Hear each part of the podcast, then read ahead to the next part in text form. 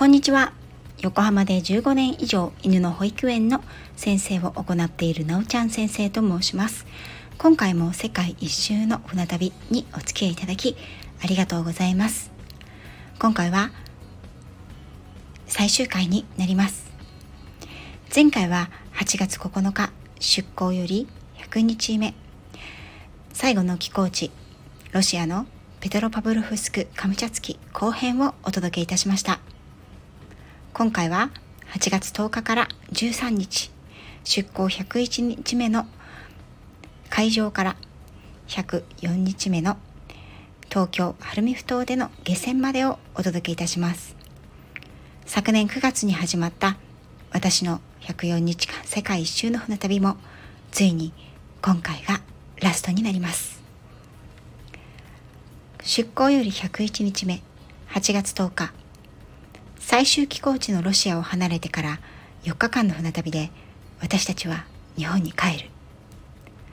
あと3日後にはこの船での生活も終わりなのだと考えるとまだ遠い先のことのようで実感が湧いてこない。今日は再々祭というお祭りが船内で丸一日行われる。これは今まで船内で行われてきた自主活動や企画サークルの発表会だ。なんと40近くの企画の発表会があったようだ。私は3つの企画発表に参加するため朝からリハーサルや打ち合わせやらで各所各部屋を駆け回っていた。船内の至る所もなんとなくざわざわしていて落ち着かない。合間を縫って仲良しさんたちに住所の交換をしてもらうためにノートを持って走り回った。今ならスマホで一瞬で終わる作業なんだろうな。昼食を終えて14時から再々祭がスタート。なんと私はメンバーのみんなと同じお揃いのピンクのチュチュバレリーナがつけるスカートのようなものを着て髪を2つに束ねてピンクのリボンをつけピンクの T シャツを着て踊ったらしい。恐ろしくて想像ができない。最後はゴスペルチームの大合唱とともにその場にいた全員で天使にラブソングをの主題歌「オーハッピーデイ」を熱唱した。中高大と学生時代仲間と一緒に何かに一生懸命取り組むというような部活動などほとんど行ってこなかった私。遅れてきた青春をここで取り戻したかのようだった。夕食後は37回クルーズの締めとしてスライドショーで今までの各寄港地の奇跡が上映された。ここもあそこもとみんなで口々にその地の思い出を語り合う。ほんの少し前の話なのにもうはるか昔の出来事のように懐かしさを感じる。8月11日出港102日目。晴海ふ頭まであと2日。残すところあと2日。そろそろ暖かくなってきただろうと T シャツにパーカーの姿で6時の太極拳に目覚めていった。寒い。今朝の定時の船内放送によると外気温は8度。昨日は9度だったので寒くなってる？えもうすぐ日本に着くんじゃないの？と疑いたくなる。残り2日という実感もなかなか湧かないままいつもの船内スケジュールをこなす。船内で一日を過ごす時には大体決まったスケジュールのサークルや企画に顔を出していた私。太極拳から始まり自供術や足もみヨガ英会話など。まるでスタイフのライブのようですね。今までと違うのはなんとなくみんな元気がないこと。なんとなくあと2日でこの日常が終わってしまうということ。それをあえて直視しないようにみんなが空元気で過ごしているようなそんな感じを受けた。それは自分も含めて。この日はオフィシャルイベントとしては最後のフォーマルディナーと船長によるフェアフェルトパーティーがあった。それ以外になんとこの船旅で出会った男女2人の公開結婚式が執り行われることとなった。私はこの新郎新婦ともによく知っていたので当然出席することにした。15時30分デッキに集まってみんなで結婚式の承認になることになった。この日は寒くて小雨が降り風もあってとてもいい一日結婚式に良い日取りとは言えなそうだったが結婚式の小雨は幸せが降り込むという意味もあり必ずしも悪い意味ではないようだ。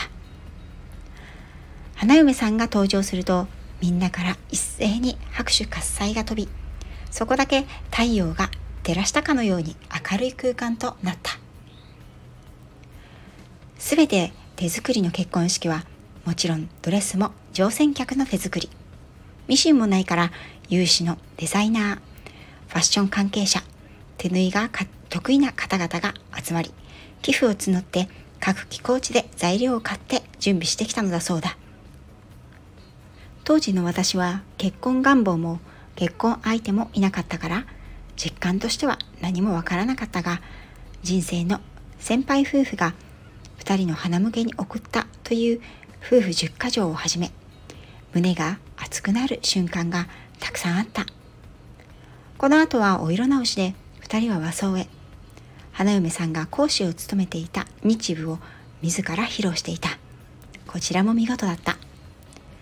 船のパティシエと日本でパティシエとして活躍中の K さんが協力してデザインデコレートした手作りのウェディングケーキが運ばれてケーキカットの後みんなで美味しくいただいた。最後はまたまた大熱唱の「オーハッピーデイ」で締めくくり冷たい雨とは裏腹に参列した全ての人々のハートを温かく照らして結婚式は終了した。17時30分からは最後のフォーマルディナー。この船旅の間には何度かドレスコードフォーマルのフォーマルディナーが催された。このために私は薄いピンクのワンピースを買って乗船していたのだ。後にこのドレスは友人たちの結婚式になんとなく登場してくれた。いつものフォーマルディナーはフルコースではあれど内容的にはうーんというものが多かったのだが今回は嬉しい大誤算今までの全ての船内ディナーの中でもとびきりの料理だった。カナダ産スモークサーモンから始まりパンプキンポタージュ牛フィレ肉の蒸し焼きシャンパンのソルベカリブ海産ロブスターのテルミドールグラタン。ロブスターといっても23切れだと思っていたら半分にカットされたロブスターが丸ごとグラタンにされていて中身はぎっしりプリプリ。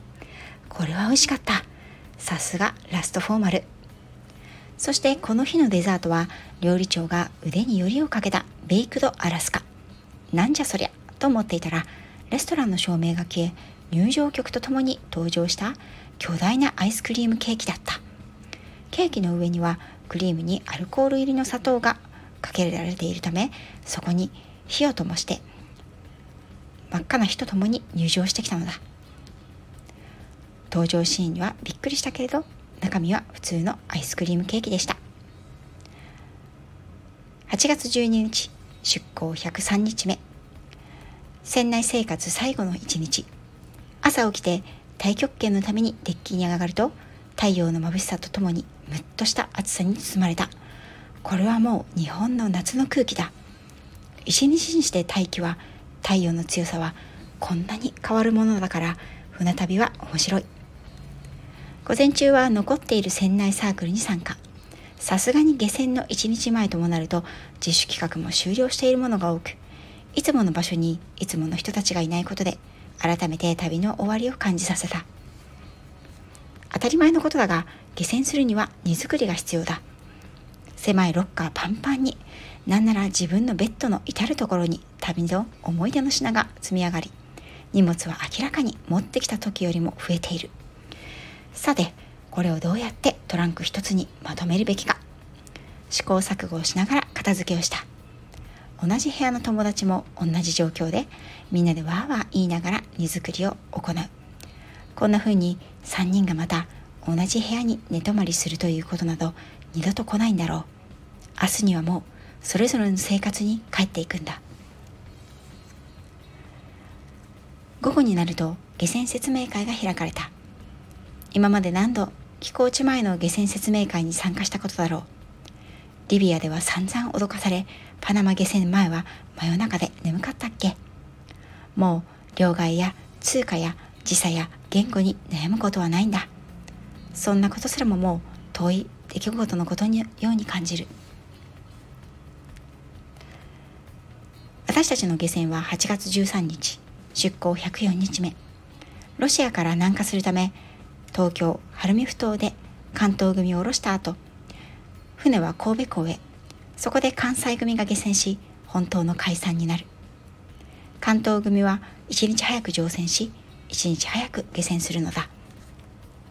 下船説明会では関税の取り方や申告が必要なものパスポートの返却案内や部屋ごとの下船時刻の案内があった。その後クルーたちやボランティアスタッフこの船の責任者であるピースボートスタッフからの挨拶が続いた。聞いているうちにいよいよ明日でこの夢のような時間もいよいよ終わりなんだという気持ちが胸に迫ってきた。最後は自主制作映画37回ピースボートフレンドシップが上映された。スウェズ運河を中心にたくさんの人たちにインタビューをしたものを編集した映画だった。それを見ながら涙が頬を伝うのを止められなかった。8月13日出港104日目。寄港。すべての自主企画が終わった後も太極拳が始まる6時頃になると自然と目が覚めてしまう。船内放送で T さんの落ち着いた声。晴海埠頭への入港は午前8時頃です。とのアナウンスを聞いてしっかり目が覚めた。前夜はほとんど寝られなかった。私のいる下から2番目の階そこには若者たちが乗客ばかりだった。一つの部屋で自分のベッドで最後の夜を過ごすなんて若者たちにはできなかったんだろう。多くの人が廊下でゴロ寝をしたりギターや楽器を片手にデッキで一晩中歌っていたり飲む食いしながら旅のあれこれについてそして今後の人生について友達と語り合っていた。私もこの数日間多くの人たちと話した。年齢は問わずたくさんとのの人たちとのご縁ができた。私は離脱ツアーに多く乗ったので年上の乗船客の方々とも仲良くなった。人生の先輩たちの言葉には重みがある。自分の将来を未だ決め決めかねていた私は先輩たちにいろいろな助言やアドバイスをいただいた。その中でも多くの方があなたはどうなりたいのか？どんな人生を送りたいのか？何が好きなのか？自分の人生を諦めずにチャレンジしてみたらどう？人生は一度きり。若い時間は二度と戻らないよ。ということを口々に繰り返し私にアドバイスしてくれた。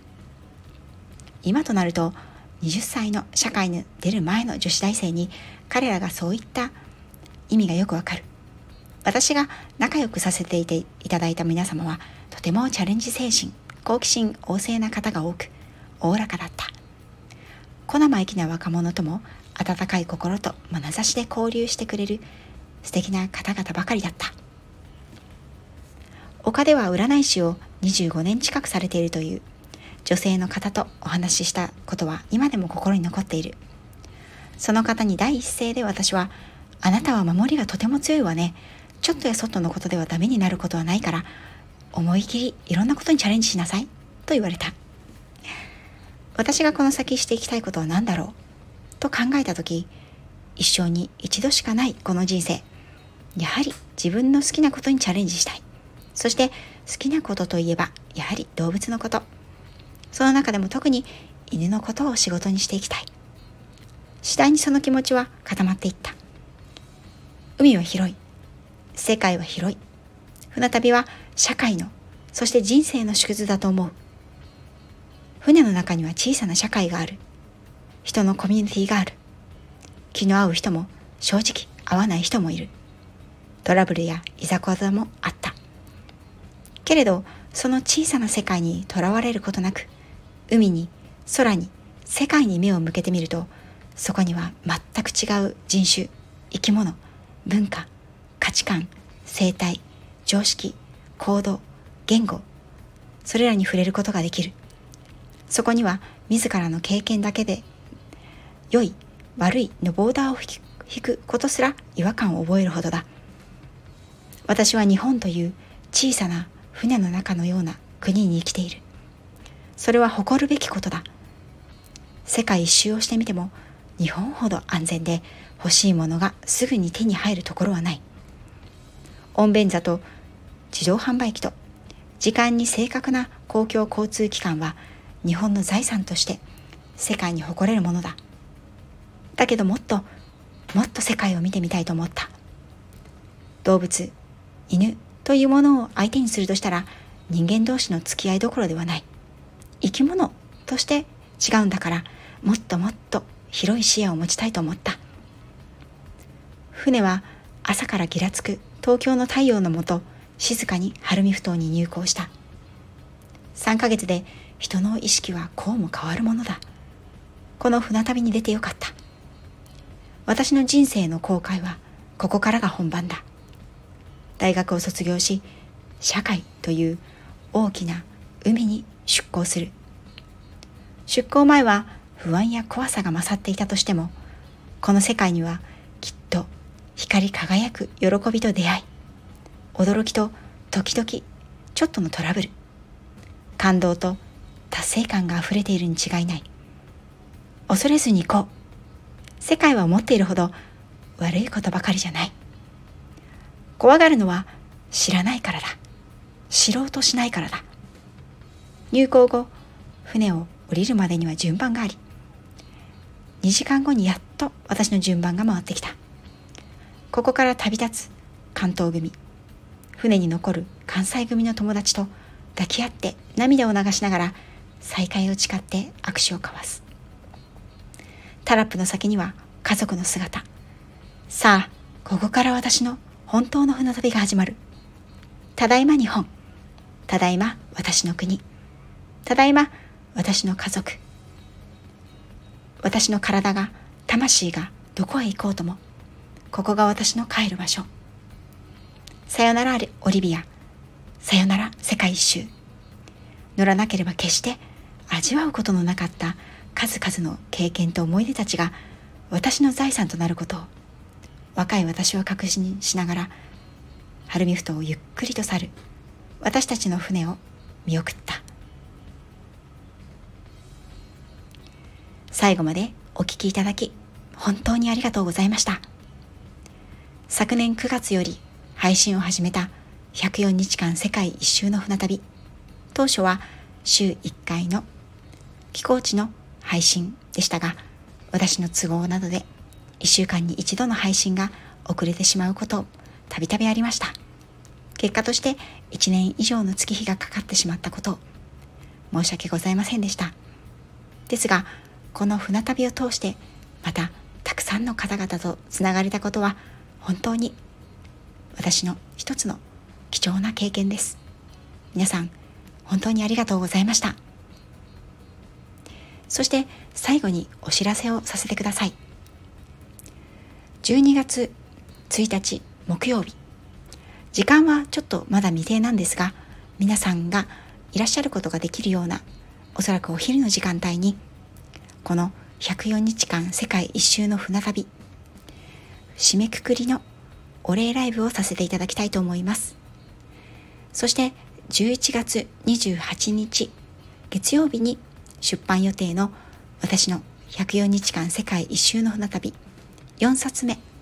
こちらの出版記念ライブも合わせて12月1日木曜日にさせていただきたいと思います。11月28日当日は残念ながらちょっと時間が取れないかなと思いますので、収録にて出版のお知らせをさせていただきたいと思っています。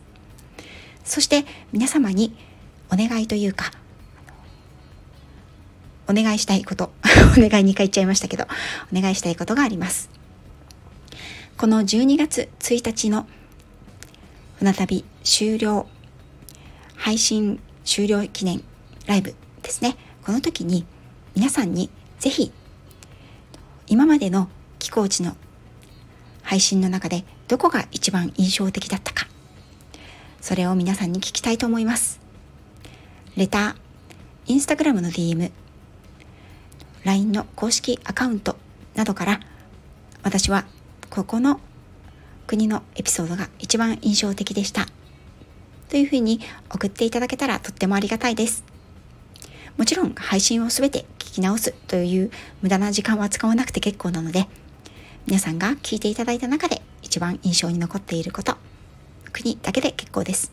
もしね、あの、この国のここが印象に残ってますというのがあればそれもお知らせいただけたらと思うんですが、まずは国名だけ、うん、あの、寄港地名だけ教えていただけたら、それをね、あの、集計というかしまして、この国とこの国がエピソードとして人気がありましたよということを皆さんにお話をさせていただきたいと思います。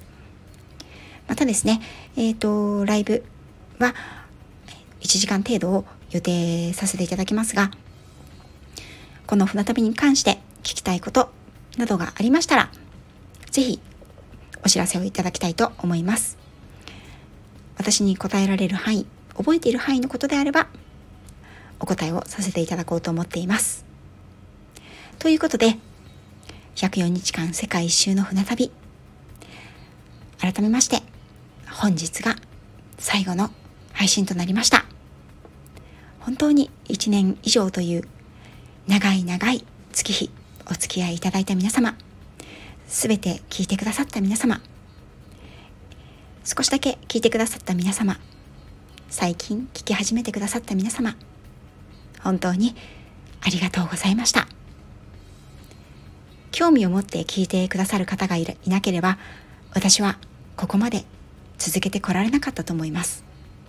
また Kindle 本にするなんてことは梅雨にも思っておりませんでしたからこの配信そして Kindle 本は皆様が作り上げてくださったものだと思っています。心より感謝いたします。私もまたこの旅日記を20年ぶりに読み返していろいろと思い出すこと込み上げる思いがありましたそのお話はまたライブの時にでもさせていただきたいと思います。そしてですね、本当に、本当にこれで最後になるんですが、私のプロフィールのところに、えー、ゆるっとワントーク、あ、違うな、なおちゃん先生、アットマーク、犬と旅というふうに名前が書いてあると思うんですけど、犬と旅とつけたのは、まあ、犬と旅をするわけではなくてですね、あの、犬の話と旅の話をメインにしてるよということなんですね。旅の話がですね104日間世界一周の船旅今回でね終了してしまいましたのでさあこれからどうしようということをこの12月1日のライブでも少しお話をしたいと思っています。ね、あのもしかしたらねまあいないとは思うんですけど船旅ロスに陥ってくださったくださるかもしれない皆様ご安心ください。私には次次の旅配信が控えております。その辺もね合わせて発表しちゃおうかなと思っていますよ。ということでですね皆様に最後のお願い。この船旅配信すべて聞いてくださった方はその中から12箇所でも構いません面白かったよここが良かったよ印象に残ってるよというエピソードがありましたら教えてくださいね。レター、DM 待ってます。最後まで聞いてくださって本当に本当にありがとうございました。